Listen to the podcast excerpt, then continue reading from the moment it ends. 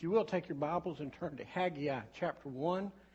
Haggai chapter one, it's in the uh, Old Testament. If you're looking in the Pew Bible, it's somewhere around page seven ninety-three. Haggai chapter one. Today's a message that actually is the day that we normally hear the State of the Church address, and it's going to be, it is going to be that, but it's going to be that and more. A message entitled, What Time Is It? Haggai chapter one, and we're going to read a verse, we're going to read eleven verses. If you found that, and you can, would you stand to honor the reading of God's holy word? From the prophet Haggai. In the second year of King Darius, on the first day of the sixth month, the word of the Lord came through Haggai, the prophet, to Zerubbabel, son of Shealtiel, the governor of Judah, and to Joshua, son of Jehozadak, the high priest. The Lord of hosts says this, these people say, the time has not come for the house of the Lord to be rebuilt. The word of the Lord came through Haggai, the prophet. Is it a time for you yourselves to live in paneled houses while this house lies in ruins? Now the Lord of hosts says this, think carefully about your ways. You have planted much and but harvested little. You eat but never have enough to be satisfied. You drink but never have enough to become drunk. You put on clothes but never have enough to get warm. The wage earner puts his wages into a bag with a hole in it. The Lord of hosts says this, think carefully about your ways. Go up into the hills, bring down lumber, and build the house. Then I will be pleased with it and be glorified, says the Lord. You expected much, but it amounted to little. When you brought the harvest to your house, I ruined it. Why? This is the declaration of the Lord of hosts, because my house still lies in ruins, while each of you is busy with his own house. So on your account, the skies have withheld the dew and the lands its crop. I have summoned a drought on the fields and the hills, on the grain, new wine, olive oil, and whatever the ground yields, on the people and the animals, and on all that your hands produce. A message today entitled, What Time Is It? Let's pray together. Father, I pray for these next moments, the way that I've been before you this week. And I pray that you will take your word today, and like a sword, you will lance our hearts.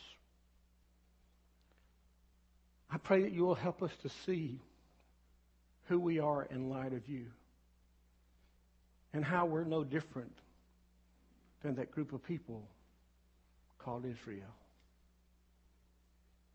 I pray that as we walk through today, I pray for your spirit to be present. Thank you for how we've been led to your throne in worship. And Lord, may we just reside there a little bit and let you look at us with those eyes of fire, revealing to us who we are, and then implanting in our heart what you want us to do.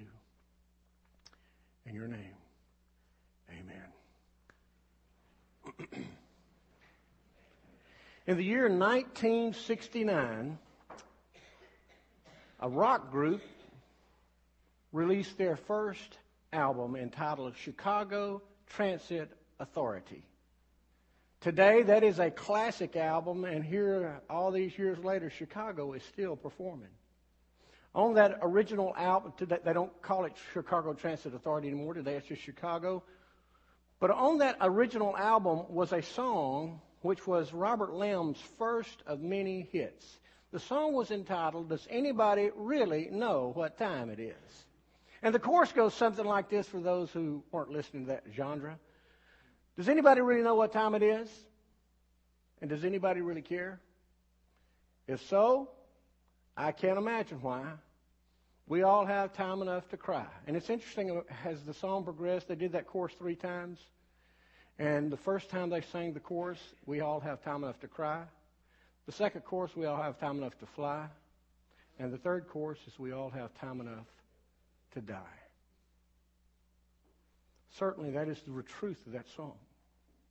Because no matter how busy you are, no matter what you do, one day if the Lord doesn't come back, you are going to die. But I want to ask this question today.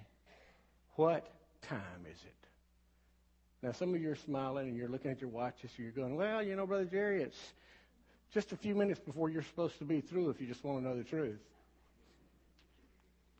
What time is it today? You know, if I were to give you paper and you write it down, we'd get everything. Well, well, it's uh, uh, ten thirty-eight or ten thirty-three, or it's time for a new president, or it's time to clean up our politics, or it's time for this country to wake up.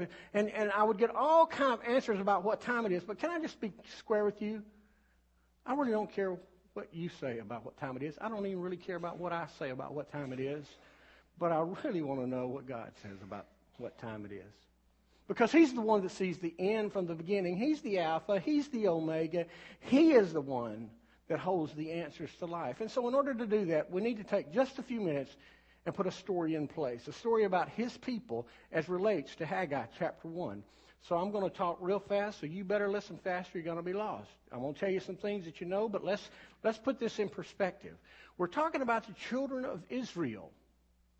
The children of Israel were a very stubborn, stiff-necked Baptist bunch. We find, and we're just going to go back, you remember they were in captivity in Egypt. Moses came in and led them out of Egypt, led them through uh, uh, uh, with his rod. God parted the Red Sea. God brought water from the rock. God sent manna from heaven. And God, in short order, brought them to Kadesh-Barnea, where they gave a first stab at Baptist polity, that is the democratic process. They sent a committee off to ask if they should really do what God had already told them to do, and they came back, and it was a miserable failure. We should learn. Ten to two, we're not going to do what God called us to do. And so you know what happened? God sent them into the wilderness for forty years to bury people.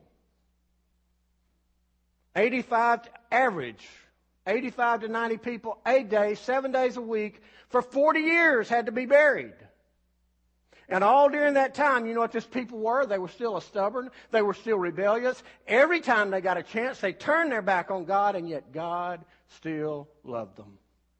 He loved them so much that forty years later, the leader had now died. God brought them back to the River Jordan. He parted the River Jordan, and He carried them into the Promised Land that they could have had forty years earlier. And He carried them into the Promised Land, and He gave them victory all through the Promised Land so they could possess the land. And yet they still were rebellious. Now fast forward through at least king, three kingships that I'm going to mention to you that you'll know. Through the kingship of Saul, through the kingship of David, through the kingship of Solomon. And they're still rebellious. If you want to turn there to, to make my case, God never, God never uh, uh, I'm telling you, He finally got fed up with them because the, the country got so bad that He split them in half. Had the north country of Israel, southern country of Judah. In the thirty-sixth chapter of Chronicles, you find this kind of culminating. Now, folks, you think I've lost my mind. I don't normally do history lessons like this, but it's important, so hang on. Chapter thirty-six, it says, Then the common people took Jehoahaz, son of Josiah, and they made him king. He was twenty-three years old when he became king. And the king of Egypt, uh, by the way, he reigned three months, king of Egypt came in and deposed him. And so what the king of Egypt did, he came and he bought the throne of Israel, of Judah, and then he put, if you will, Jehoiakim as king. Now watch this. Jehoiakim was twenty-five years old. I'm reading in verse five if you're there. He reigned eleven years, but listen to what this said. He did evil in the sight of the Lord. It still was permeating even the White House. And so he did so evil in the sight of the Lord that King Nebuchadnezzar, I believe in, uh, prompted by God, came into Judah and dethroned him. And by the way, he took, he took the king, he took articles from the holy house back into Babylon. And uh, uh, then, when he's gone, they put Jehoiachin in, into power. Jehoiachin lasted, are you ready for this? Three months and ten days, according to God's word right here. And it says, and he did evil in the sight of the Lord. Now, how, that's another message for another time, Brother Jerry. How in four months does people know, do people know that you do evil? And you know how Jehoiakim went? The same way as Jehoiakim. King Nebuchadnezzar came back and took him off to Babylon because he was evil. God allowed it to happen, and he took more items from the treasury. We're not through. Then Zedekiah was twenty-one years old when he became king, and he reigned for eleven years, and it says, he did what was evil in the sight of the Lord and did not humble himself before Jeremiah the prophet at the Lord's command. He rebelled against King Nebuchadnezzar. He became obstinate and hardened his heart against returning to the Lord. All the leaders and the priests and the people multiplied their unfaithful, detestable practices. They defied the Lord's, defile the Lord's temple. So now we get to the end of thirty-six. I want you to hear how wicked they are. The Lord God of their ancestors sent word against them by the hand of his messenger, sending them time and time again, for he had compassion. Even though they were rebellious, even though they abandoned God, he still wanted to bring them back. But watch what it says. But they kept ridiculing God's messengers,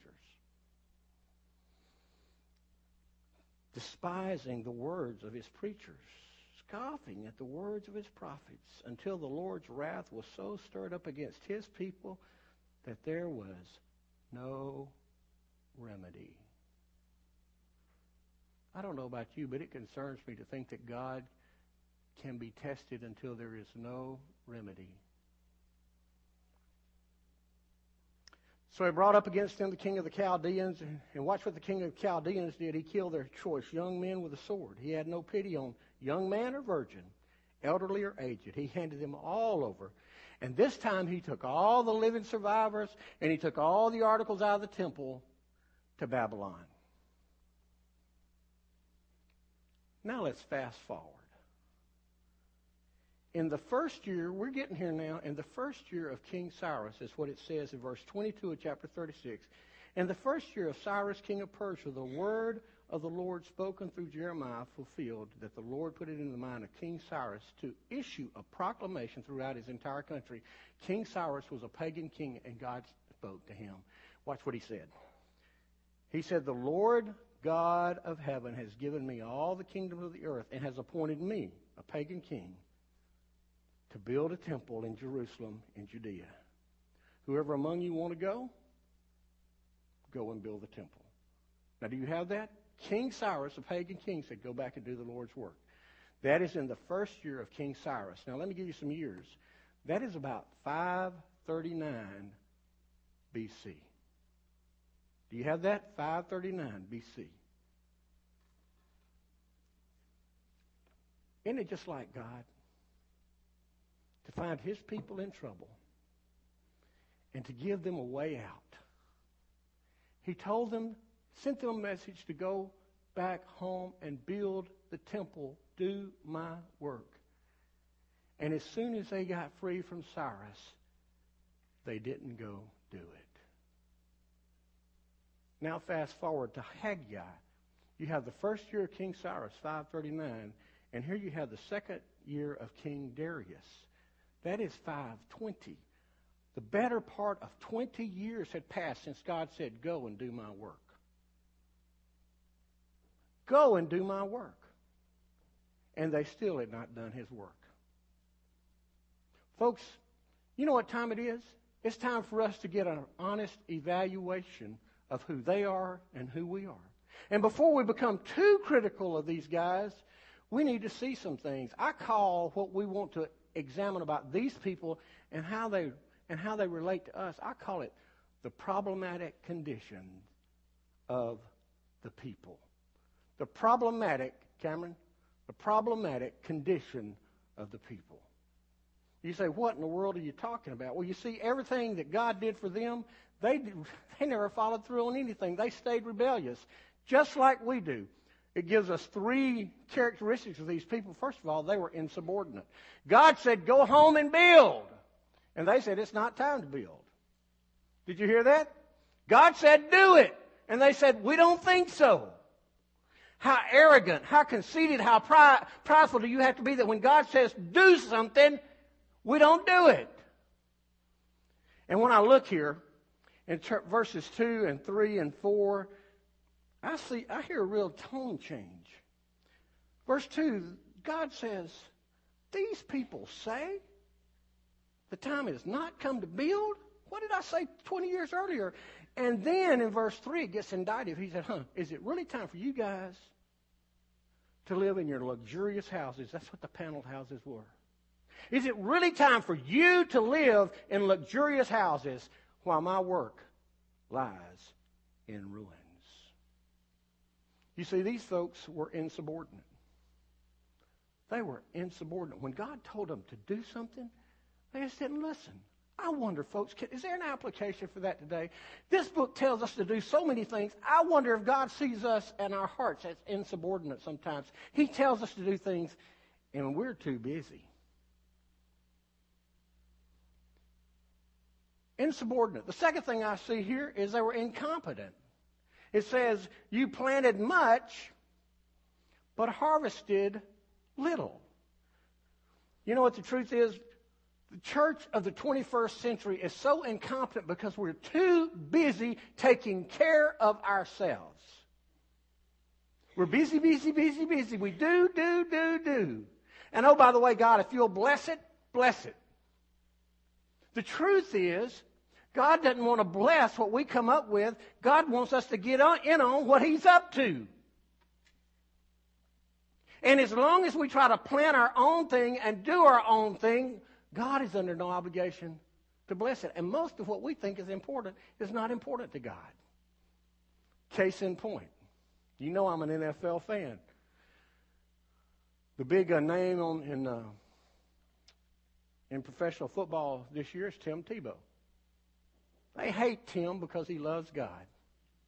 There's no other reason. They hate Tim because he loves God. And when the Broncos went on about a five or six game winning streak, they tried to corner him to say, the reason you've been able to bail this team out and the reason that, that uh, um, the team is winning is because of God.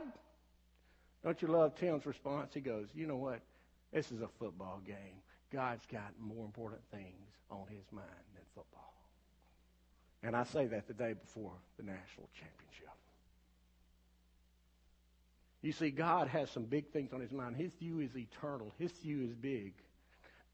I probably should finish that. There's nothing wrong with the national championship. There's nothing wrong with the sports and all this. The problem is when it, it eclipses our love for our Lord. They were insubordinate. They were incompetent. And you know what else I read here? They were insatiable. They were insatiable. Never got enough. And look here at verse six. It says, you eat, never get enough. You drink, never get enough. Put on clothes, never get enough. You make money, and it's like throwing money down a toilet. Whatever you try to do, it is just not enough. Rockefeller was asked, how much more money do you need? And he said, just a little bit more. You know why that is? It's because we're trying to become satisfied. We're trying to feel a carnal desire. And it can be good things as well as bad things. Jerry, I don't know, I know you were down in Mobile, but one of the most moving messages that I heard in the pastor's conference was preached by Herb Revis of North Jacksonville. He said, folks, in this thing of worship, thanks for the way you led us today before I say what I'm about to say. In this thing of worship, he said, we're never going to get it as long as we're trying to please people. He said, for the traditionalist, you can put two pipe organs and a brass quintet and sing Mozart and Brahms, and you will never please everybody. For the country people, you can put band, you can put uh, uh, guitars, the gospel people, two qu- quartets, mixed trio. You can do all the things, the drums and the bass guitar, and it'll never be gospel enough. For those who want contemporary, they can be ripping that uh, uh, that song off all they want to, and and having that pound, pound, pound drum back there, and it'll never be contemporary enough. For those who want bluegrass, you can have them picking the man, mandolin and the, and the banjo, and you can have three teeth when they smile, and it will not be bluegrass enough. You can have your kids to have their belt buckles around their knees, or the old folks with their belt buckles up around their chest, and it will stop being enough because we are basically insatiable. As long as we try to feel carnal desires, it will never happen. You will always want more. That was the problematic condition of the people in Israel, and I say this to you today with all the love in my heart. It is what's wrong with the church in America. It's what's wrong with the church in Alabama. And quite likely, it's what's wrong with the church at Hueytown.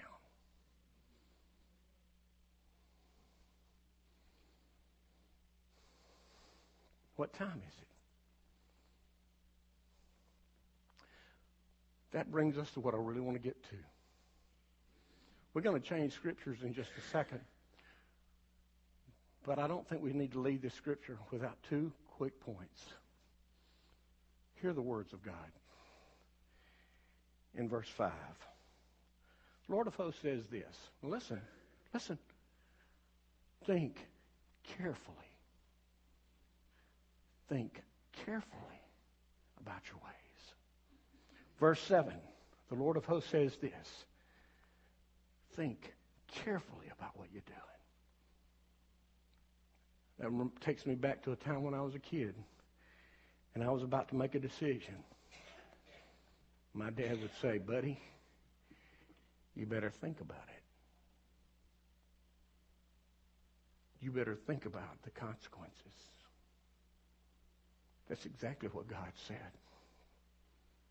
Because we, like they, have this problematic, this ongoing condition of being insubordinate, incompetent, and insatiable because we're sinners. If you will, take your Bibles now and turn over to Romans. Over to Romans chapter thirteen. And I want us to see in the time that remains the powerful call to the people. The powerful call to, to us. To us. As in your Pew Bible, it's around page nine sixty-six. On the screen, we pick up at verse eleven, but I want you to know what that besides this is.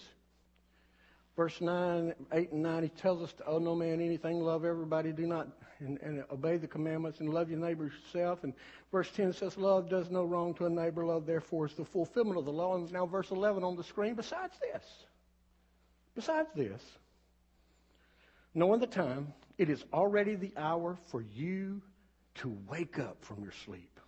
For now our salvation is nearer than when we first believed. The night is nearly over and daylight is near, so let us discard the deeds of darkness and put on the armor of light. Let us walk with decency as in the daylight, not in carousing or in drunkenness, not in sexual impurity or promiscuity, not in quarreling or in jealousy. But put on the Lord Jesus Christ and make no plans to satisfy the fleshly desires. I find four calls. And if you have slept till now, please don't sleep. Because what's going to happen is that you're going to catch the last part of something the preacher says, and you're going to go out and misquote me, and we're going to have to pull the C D out to tell you that I didn't say what you said I said. You know what time it is? It's first of all, Go ahead, Cameron. It's first of all time for us to wake up. It's time for us to wake up. He says, it's already the hour for you to wake up from your sleep. You know, the implication is that everybody was sleeping is right into. Being asleep is, and being asleep on the job gets you fired. Being asleep is weird. Because when you're asleep, you have no clue what's going on around you. Let me tell you this story. My granddaddy, Papa, nineteen sixty-nine, Camille bearing down on South Mississippi. The storm had started when about nine o'clock, Papa went and got in his bed and just went to sleep. I remember us being under a table, the house shaking. We have a, we have a mattress and a table sitting on top of us. Papa wakes up the next morning. He had slept all night. He found out there was a tree on his uh, garage. Limbs from that tree were on his house. Chicken yard messed up. His shop messed up. Things were messed up. He didn't know what was going on because he was asleep. You know what the truth is? This is a call that's needed today in America. For the church, the people of God, to wake up. I've been praying for a while, and I have some very specific prayers for us for two thousand twelve. I pray that we will wake up to the point that we will become painfully aware of the spiritual condition of our community. I pray that we will see the lostness in our community. Jesus said, open your eyes and see the fields, for they're white unto harvest. And you know what? As I was praying through this, and you know, folks, for all the ups and downs of these past years, one of the things that I consistently brag on this congregation for, we don't have a lot of rich people. But you know what we have? We have people who will give. You present a, I've told preacher after preacher after preacher, you present this congregation with a practical need, and they will reach down in their pocket, even if they don't have it sometimes, and they'll give twenty, fifty, a hundred dollars to make sure that no need goes unmet. Very, the very reason that Jesus said, open your eyes and see the fields because they're white unto harvest, is because if we ever see the lostness of our friends and our neighbors, we will be compelled to be in our community. We'll be compelled to take the good news of the gospel to them. It will not be enough to remain in this building. I pray that this year will be the year that we will wake up and see the work to be done. Are you awake spiritually, or are you asleep? But then he moves on. He says, I don't just want you to wake up. I want you to give up. Well, wait a minute, Brother Jerry. You want us to do something, but you want us to give up? Well, yeah. Paul says in verse twelve, let us discard the deeds of darkness. Let us discard anything. Let us give up. Let us surrender anything. Let's throw down to God anything that stands in the way of us doing His bidding, of us doing His work. At this point, I'm reminded of a guy named Jack Taylor. Some of you may have heard him. Week after I proposed to my wife, nineteen seventy-four, I had an opportunity to meet him and hear him. And I'll never forget how alive he brought the story of Moses at the burning bush to me. I'll relay it to you because it illustrates the, how we need to give up things, turn loose things, discard things, put to death things. Moses comes into the burning bush, backside of Midian, he's got the rod in his hand, right? They have a conversation, and God says, what's that in your hand? He goes, a rod. God says, throw it down.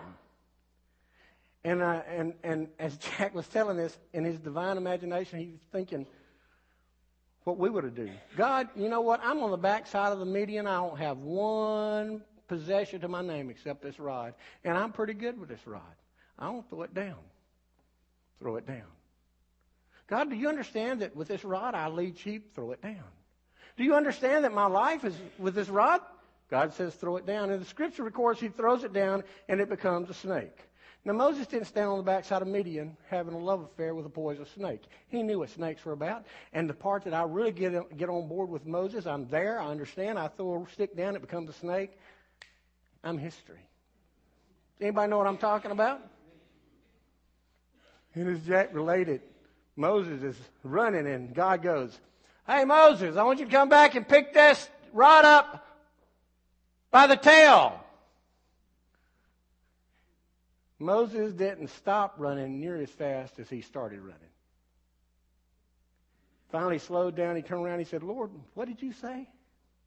You heard me. And he goes back, and he's looking at that snake that was once his rod. And he says, now, God, let me get this right. You want me to pick this snake up? Yes. By the tail? Yes.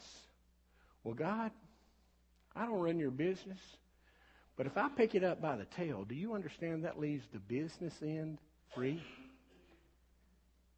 And God said, exactly. If you'll pick it up by the tail, if you'll take the lesser end, and let me take the business in, we can be a team. Verse twenty of chapter three of Exodus calls that the rod of God. And Moses and the rod of God went to Egypt and devastated Egyptian mythology. With it he parted the Red Sea. With it he brought water from the rock because he threw it down to God. Which brings us to the principle. There is, there is about anything you hold in your hand. There is about anything you hold in your hand that has not been thrown down to God, the nature of a snake. What do you have in your hand? Well, I have my talent. Throw it down to God. What do you have in your hand? I have my influence. Well, throw it down to God. What do you have in your hand? My personality. Well, throw it down to God. What do you have in your hand, believer? Throw it down to God. It is time for us to give up.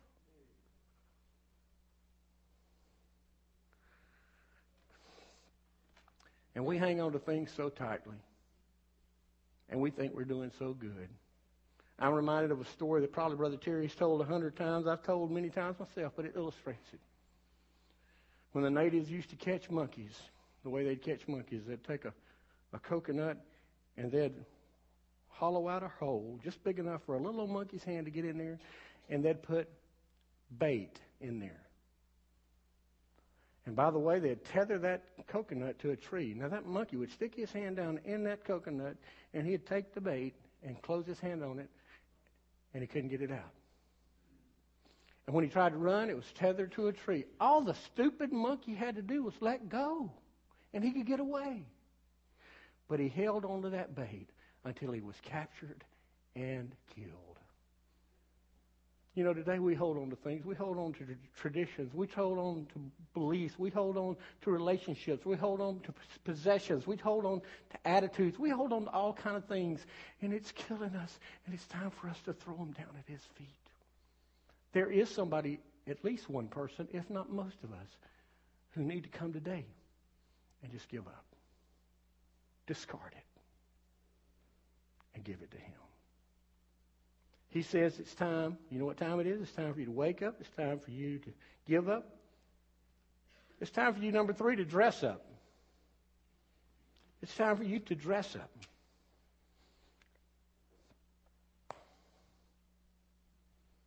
George, we're glad to have you today, buddy. One of the people on the front lines. We pray for you every week. I noticed he came in in his fatigues. You know, when a military man goes to a function, he has a uniform that he wears. You can look at his uniform and you can tell whether he's Air Force, Army, Navy, Marine, Coast Guard. You can tell what he is by how he dresses. Paul says, let us put on the armor of light.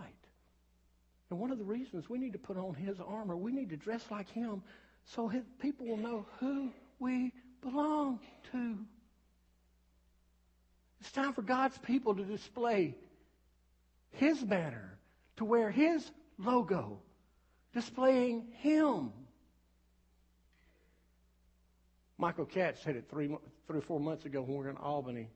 He said, sad to say that people in this country know us more for what we hate than who we love.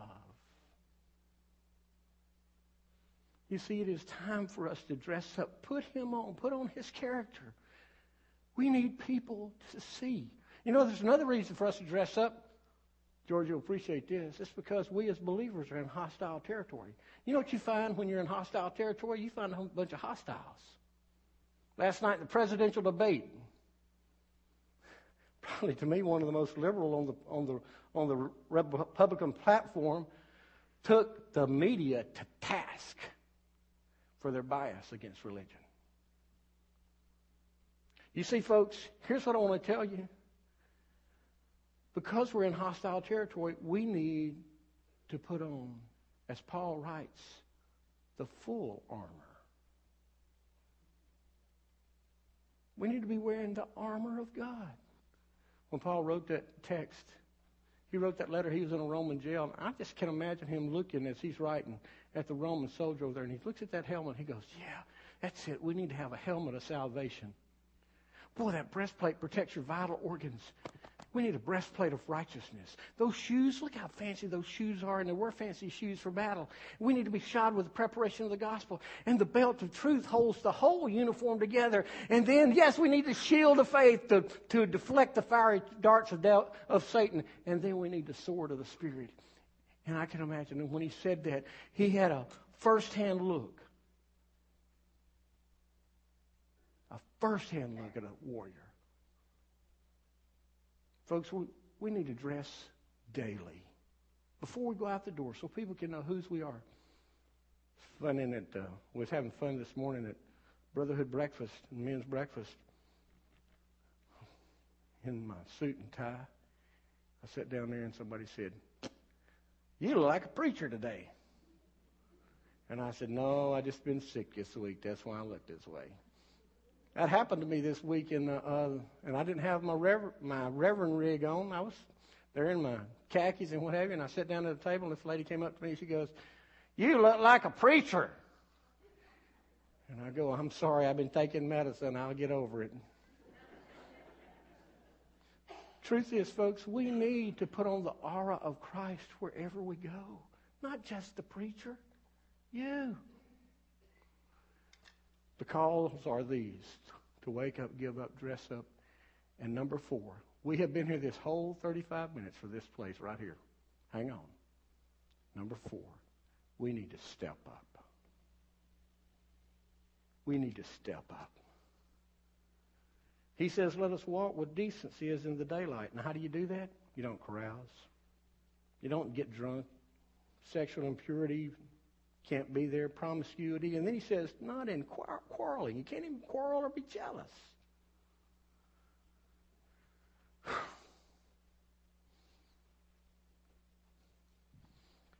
I don't want to pull any punches, and I don't throw any punches. So please hear my heart for a second. I speak first to the to the folks that I would call covenant members. I don't really like this uh, charter member, Troy. To the covenant members, to the initiating members, to those who've been members a long time in this church. Let me say a word to you from the bottom of my heart. If there ever was a church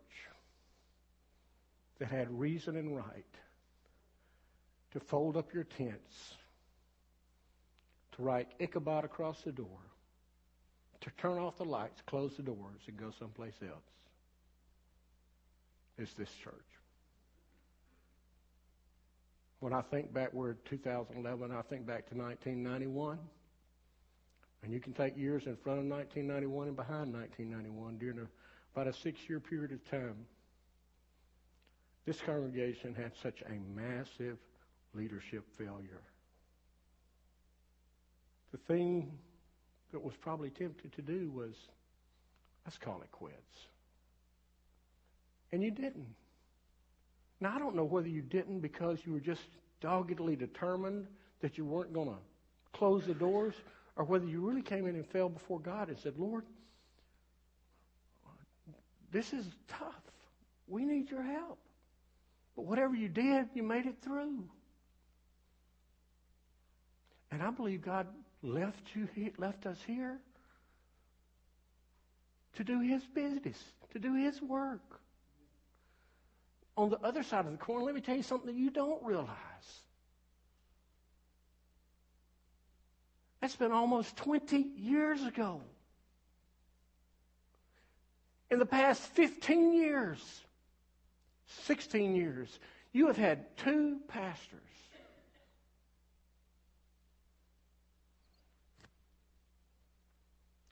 Brother Billy was here nine, I'm here six. Today I start my seventh year. You take nine and six is fifteen. You know what the truth is? You have an average tenure of your pastor as of today of the last two pastors of between seven and a half and eight years.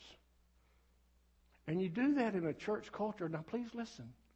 You do that in a church culture among Southern Baptist churches where the average stay of the pastor. Now, hang on. I know about uh, Brother Doug. Been here twenty-seven years. I know about Brother Terry being at Crestway all those years. I'm telling you, when you factor in the long terms and the short terms, the last statistic I read was that the average tenure in the average church of the average pastor had increased from eighteen to twenty-four months. You see, folks, God is wanting to do something in this place. But if he's going to do something, it will not be the pastor or the pastor and the deacons who do it by themselves. It will be because we lock arms. We put aside these petty differences that don't matter. When we get to heaven, they won't even register on the blip in heaven. We see the fields are white unto harvest, and we step up. So now you're saying, Brother Jerry, how in the world can we step up? Folks, I call on us to step beyond the buildings. I call, I call on us to step beyond the Christianity that we've been living. Paul tells us to walk decently, and he tells us not to quarrel, not to be jealous, not to carouse, not get drunk. Before I lay this in front of you, I just want to give you a warning. Before I lay this in front of you, because I'm calling you, I'm calling you, I'm calling you to step up today. We spent the last two years just in turmoil. It's time for us to put it behind and step up. But now, folks, please listen. When I put this to you in a second and I call you to step up and commit, you need to be warned. If you choose to follow God, if you choose to step up, people are going to hate you. People are going to ostracize you. People are going to antagonize you.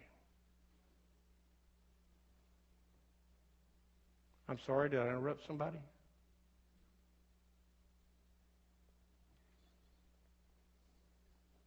Last Thursday night, the deacons and I met. We don't take our responsibility lightly. Officers and I met at six thirty. The deacons and I met at seven. Uh, deacons, we joined the deacons at seven, and we didn't get out, didn't get home to between nine fifteen and nine thirty. Dealt with things that needed to be dealt, but a lot of our time was spent on, on spent on what it would mean to step up and get in our community.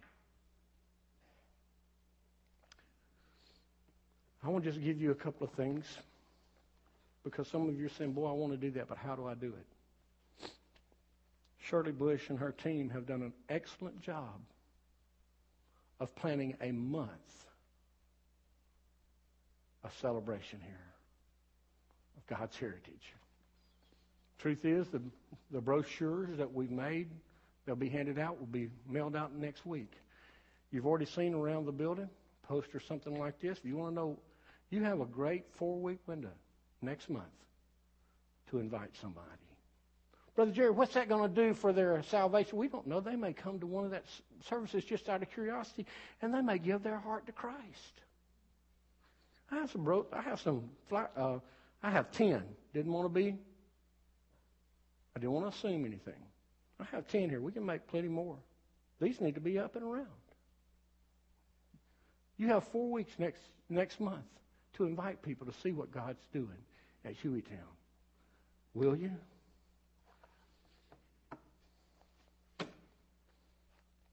For the last month, the deacons had a list, and you're going to see that I've changed it here. They had a list. It was one hundred ways. I didn't want to give you two sheets, and so it's got a little pencil here, eighty-two ways. You want to know how to get into your community? You want, an, you want an idea about how to touch your community individually? We talked about this, and I'm going to tell you what came of it, but one of the men finally said, you know, Brother Jerry, when I read this list, people could do this out of their home. They don't have to be tied into the church and all this. They just may not have thought about it. And so right here, gives you eighty-two ideas how you, how you can reach out to your neighborhood. Deacons talked all about it, and one of the things that we think is this year we, we're going to promote at least three things. Are you ready? First thing, we're going to take the lead and plan movie, some movie nights so that we can invite our community. We'll use things like Face of the Giants, Courageous, Fireproof, some other things. We now have the, the capabilities of setting it up in the gym, have popcorn, and just have a party to touch people. Let them know we care about them. Additionally, we, we want to plan at least three external events this year. Whether it's a barbecue, one of the men said, hey, our whole community loves to eat. We got that barbecue out back. Let's fire it up. Let's let the barbecue smell get all over the community. Let's let them know that they can come eat. And let's see if we can forge some, some connections. We'll have a barbecue. We're talking about a community-wide Easter egg hunt to get into the lives of people. Let people know we care about them. In this box, this is not new to you. In this box are cards. They're clipped in five. These cards are love cards. We've done this before. You have, you have them in your purse and you're driving through McDonald's or something, or you're sitting at a restaurant and you ask the waitress, can you tell me how much their ticket is over there? Or what is the price of, what, what is the, how much is the ticket for the car behind me? They'll tell you it's eight bucks, and you go, well, I can do that. And you pay for their, you pay for their meal, and you just say, would you hand this to them? Just let them know that we're just sharing the love of Jesus. And on the card it says, we just wanted to share the love of Jesus in a practical way with you, Hueytown Baptist Church. May I tell you about this so you don't think it's trite? Having lunch with Kevin Ham three weeks ago. We got talking about some things, and he was talking about the cards that they use. They do this week in and week out. He said, I get a call from a lady, and she has received one of our love cards. And she called me, and she said, Pastor, I thought nobody cared about me. That particular lady came to the church. She received the Lord, baptized, working in ministry, because somebody spent five bucks and said, I love you.